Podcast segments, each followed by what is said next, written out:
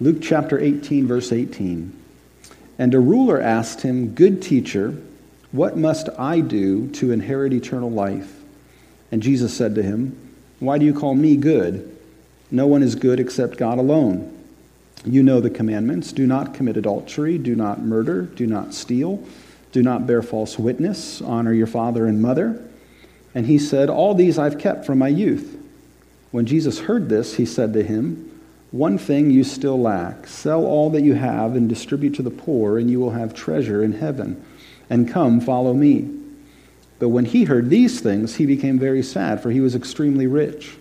Jesus, seeing that he'd become sad, said, How difficult it is for those who have wealth to enter the kingdom of God. For it is easier for a camel to go through the eye of a needle than for a rich person to enter the kingdom of God. Those who heard it said, Then who can be saved? But he said, What is impossible with men is possible with God. And Peter said, See, we have left our homes and followed you. And he said to them, Truly I say to you, there is no one who has left house or wife or brothers or parents or children for the sake of the kingdom of God, who will not receive many times more in this time and in the age to come eternal life. And taking the twelve, he said to them, See, we're going up to Jerusalem, and everything that is written about the Son of Man by the prophets will be accomplished. For he will be delivered over to the Gentiles, and will be mocked, and shamefully treated and spit upon. And after flogging him, they will kill him, and on the third day he will rise. But they understood none of these things. This saying was hidden from them, and they did not grasp what he said. As he drew near to, Jericho, a blind man was sitting by the roadside begging, and hearing a crowd going by, he inquired what this meant. And they told him, Jesus of Nazareth is passing by. And he cried out, Jesus, son of David, have mercy on me. And those who were in front rebuked him, telling him to be silent. But he cried out all the more, Son of David, have mercy on me. And Jesus stopped and commanded him to be brought to him. And when he came near, he asked him, What do you want me to do for you? And he said, Lord, let me recover my sight. And Jesus said to him, Recover your sight. Your faith has made you well. And immediately he recovered his sight and followed him, glorifying God. And all the people, when they saw it, gave praise to God. And that's where we'll conclude our reading.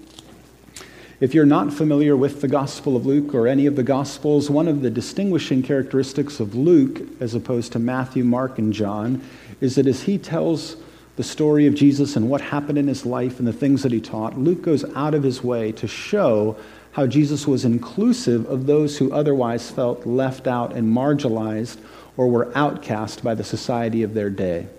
So that as he shows us who Jesus is and what he did as the Savior, he again and again reminds us in the way he tells the story of Jesus' life of how gracious and compassionate Jesus was to people who thought that maybe they didn't have an opportunity at eternal life with him, that other things about them or in the society had pushed them away and made them think that if there is any good in this world, it just must not be for them. It must be for somebody else and not for them. And Luke is a great author, retells the story of Jesus to say again and again to anyone who's listening. And at the beginning of the gospel, he actually names someone, Theophilus, and says, I'm, I'm telling you all of this so that you can know that this Savior who came didn't just come for some people or for some special people, but that he really did come for everyone. And he is available and accessible to anyone who would come for him.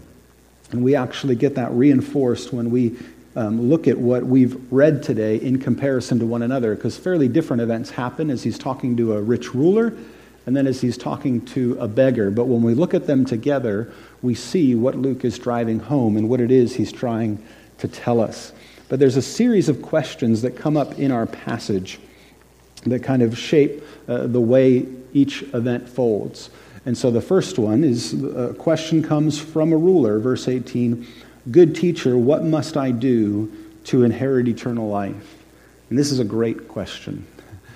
This is the question. And this question had come to Jesus once before in Luke's gospel that prompted the telling of the story of the Good Samaritan. But Luke, when he shared that in chapter 10 or 11, it's escaping me at the moment, but he identified that the person who asked Jesus the question that time about eternal life was asking a question with a motive of just trying to trick Jesus. That he wasn't sincere in asking the question, but he was just kind of introducing a debate, hoping to catch Jesus saying something that he shouldn't say. But here we don't get that. And actually, when we compare this account to Mark's version of this account, Mark even identifies the ruler as bowing down to Jesus and saying, Good teacher, what must I do to inherit eternal life? So that from everything we can tell, uh, this is a good question asked from a sincere person. This isn't someone just trying to trick or question Jesus. But this person knows that as he is experiencing life in the moment, it's not eternal. What we have in our flesh and blood here and now is not, none of us can describe it as eternal life.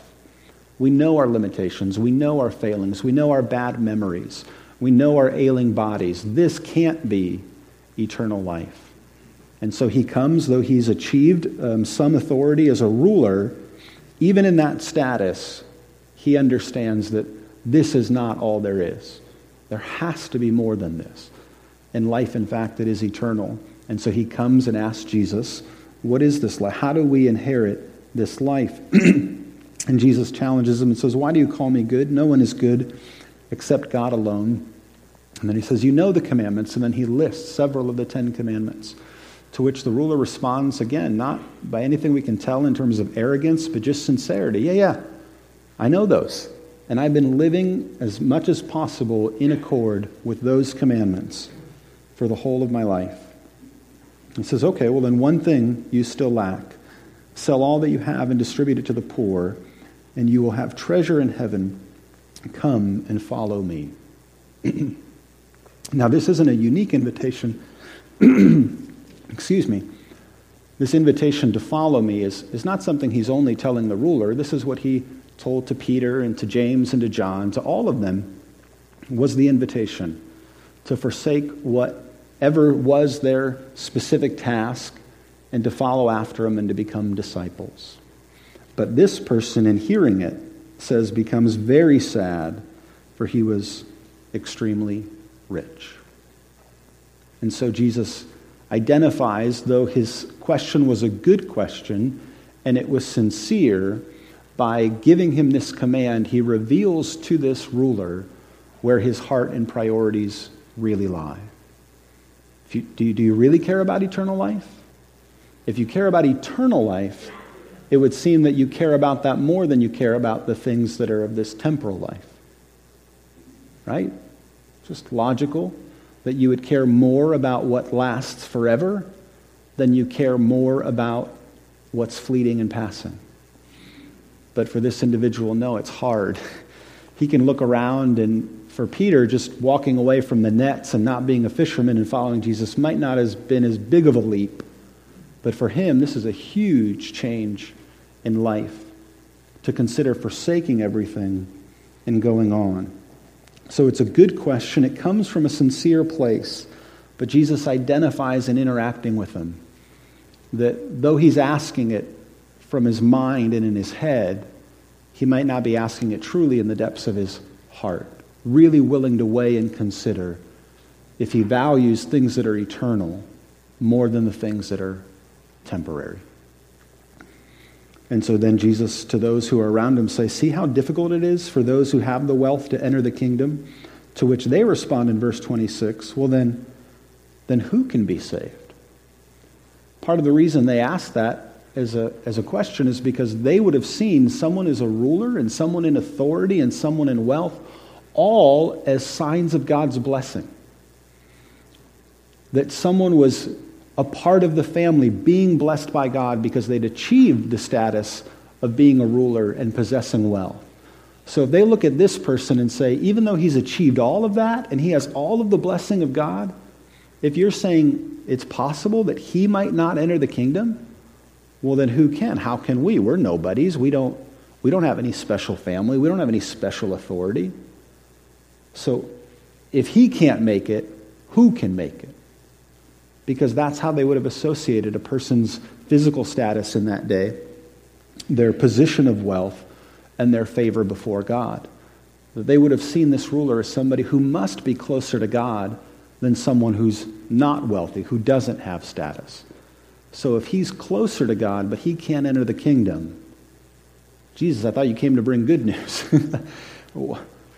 but if what you're saying is true and status isn't necessarily a, a, lead into the kingdom, then who is it that could possibly be saved? And so Jesus responds in verse 27 What is impossible with man is possible with God. And Peter says, Hey, we've, we've left our homes. We followed after you. Maybe we didn't leave as many things as this guy would have had to leave, but we've certainly responded in obedience. We have followed after you. And Jesus says, Listen, anyone who does follow after me and forsake something, they're going to get not just in the life to come, but even now, even in this life, it says in verse 30, they will receive many times more. So, though he's calling them initially for an act of faithfulness, to risk something, he's also holding out to them the promise that you're going to win on the other end of this. There's nothing you can give up that you won't receive on the other end, and many times more. So, whatever it is you've given up, just take that and multiply it. And that's what you're going to receive on the other end. So, when we think about that, okay, so if you've given up a little, you'll get that back and then more. But if you are the ruler and you give up a lot, that gets sort of built into the equation, and you're going to get a lot more on the other end. So, again, rather than allowing all of the temporal possessions that he has to keep him out of the kingdom, he's saying, you should be just as willing, if not even more willing, when you really believe by faith that you will receive more than the risk that you take in following after me. But we don't often think in those ways.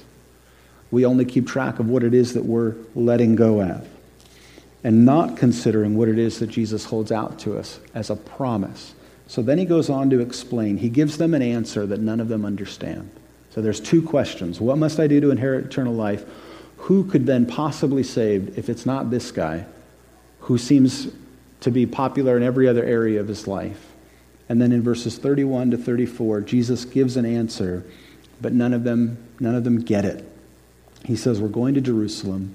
Everything that is written about the Son of Man by the prophets will be accomplished." For he will be delivered over to the Gentiles and will be mocked and shamefully treated and spit upon. After flogging him, they will kill him, and on the third day he will rise. But they understood none of these things. I said, see, you see this person who's not willing to give up what he has to follow after me.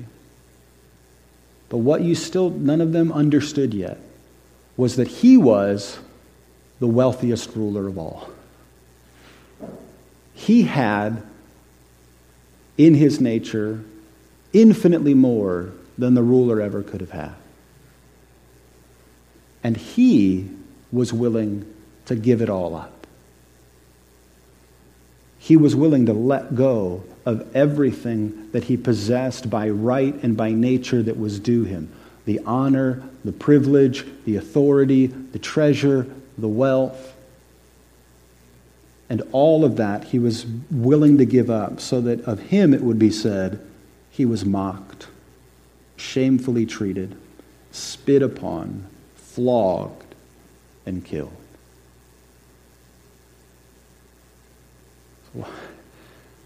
For him to follow the will of his heavenly Father and the will for which he came into the world, would he, as the richest ruler of all, be willing to give up everything so that you and I could be saved? That's actually the most important question.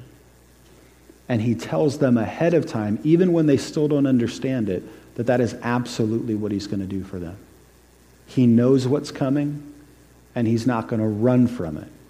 Because many other times when they hear this, they say, Whoa, whoa, whoa, if that's what's about to happen to you, why are we going to Jerusalem? Why, why wouldn't we go in the other direction? Why wouldn't we run from this? He says, No, no, no. I'm not like you. I'm not unwilling to give up everything that is rightfully mine. I know what's coming. And he specifically chooses to go to Jerusalem anyway to experience all of these things. And it's all hazy in, in their eyes until it happens, and then he actually rises from the dead. And then they realize he'd been preparing them all along for what was going to come. But how do you explain to someone the level of sacrifice that is going to be made of this type of a nature? We can't make fun of them for the fact that they understood. If anything, we should just be really relieved and say, okay, they don't get it either.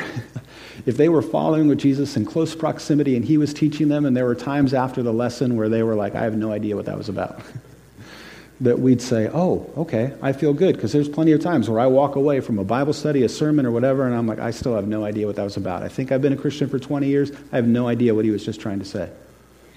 Yeah, we're just like the disciples. Things take a long time to get to us. But he's also patient with that and he wasn't willing to do it because they understood it. And then they said, Oh, please, please do it. No, no, no.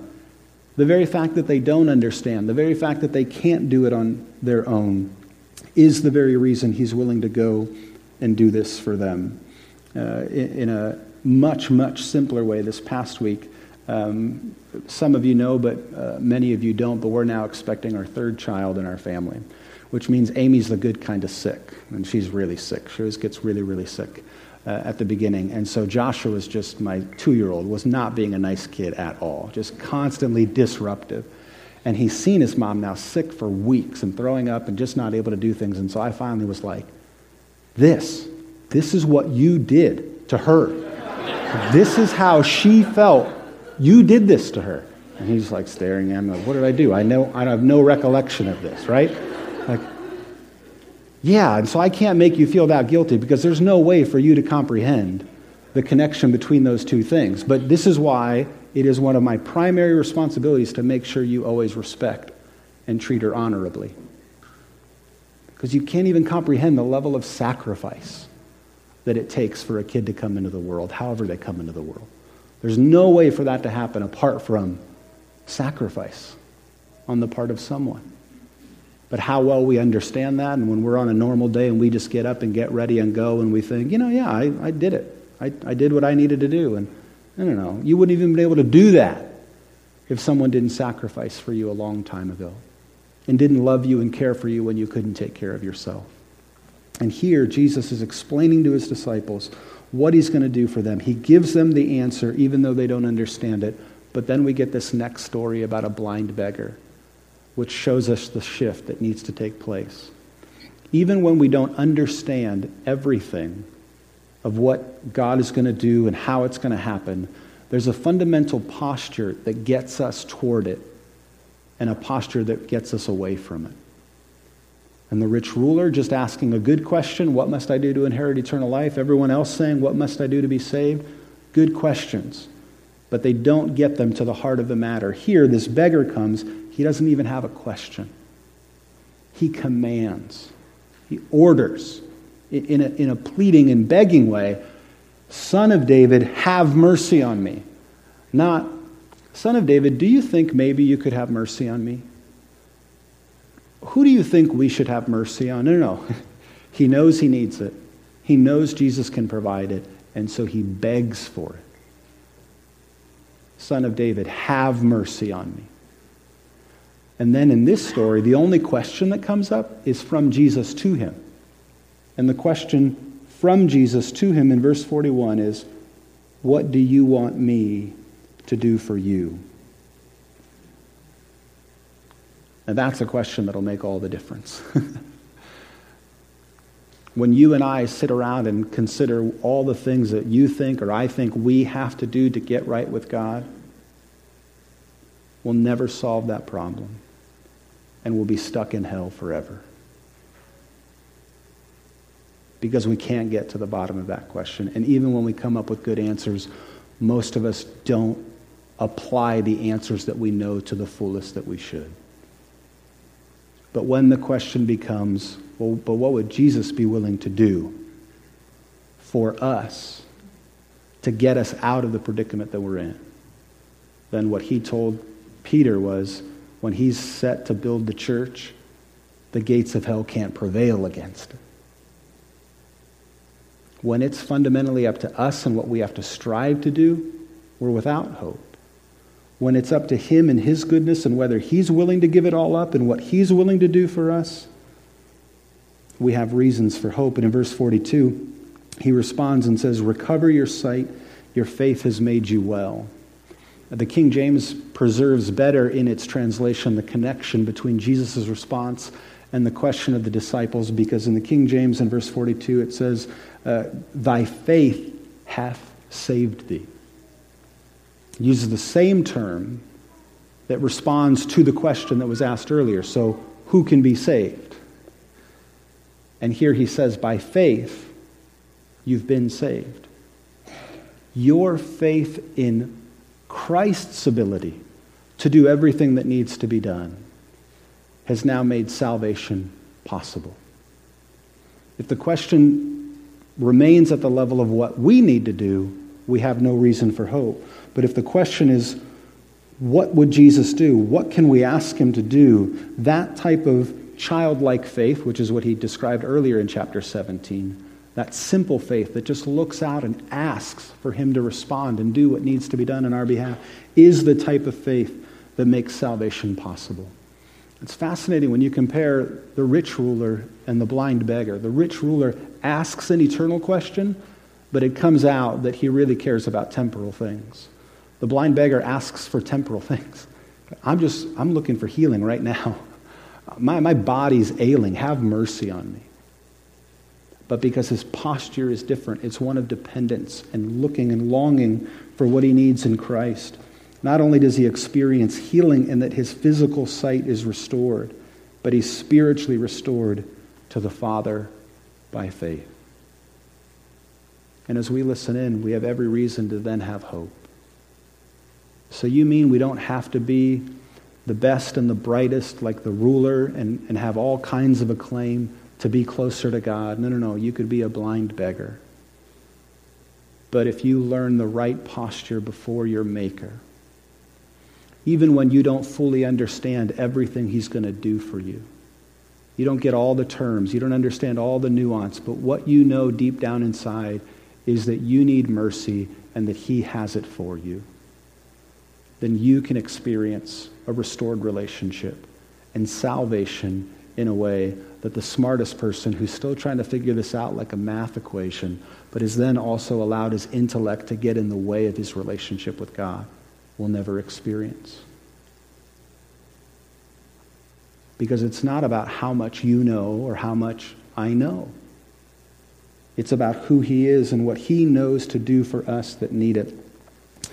Leo Tolstoy wrote a great short story. It's called The Three Hermits. And in it, he describes a bishop who's on a boat traveling to an island. And he sees that a series of people on the boat are fascinated by something that he can't see.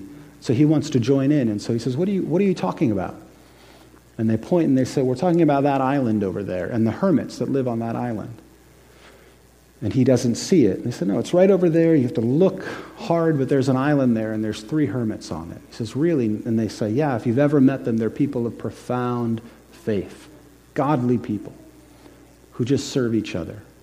And so he's fascinated by it as this bishop, and he says, goes to the captain of the ship and says, I want to get off. I actually want to go meet those hermits. And if I can, I want to be helpful to them. And I want to teach them more.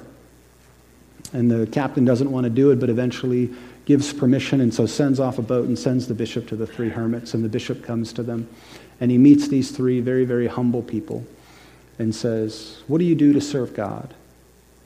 And they answer in this kind of an ignorant way we, we, we don't know, we just serve each other. He says, Okay. So when you pray, what do you pray?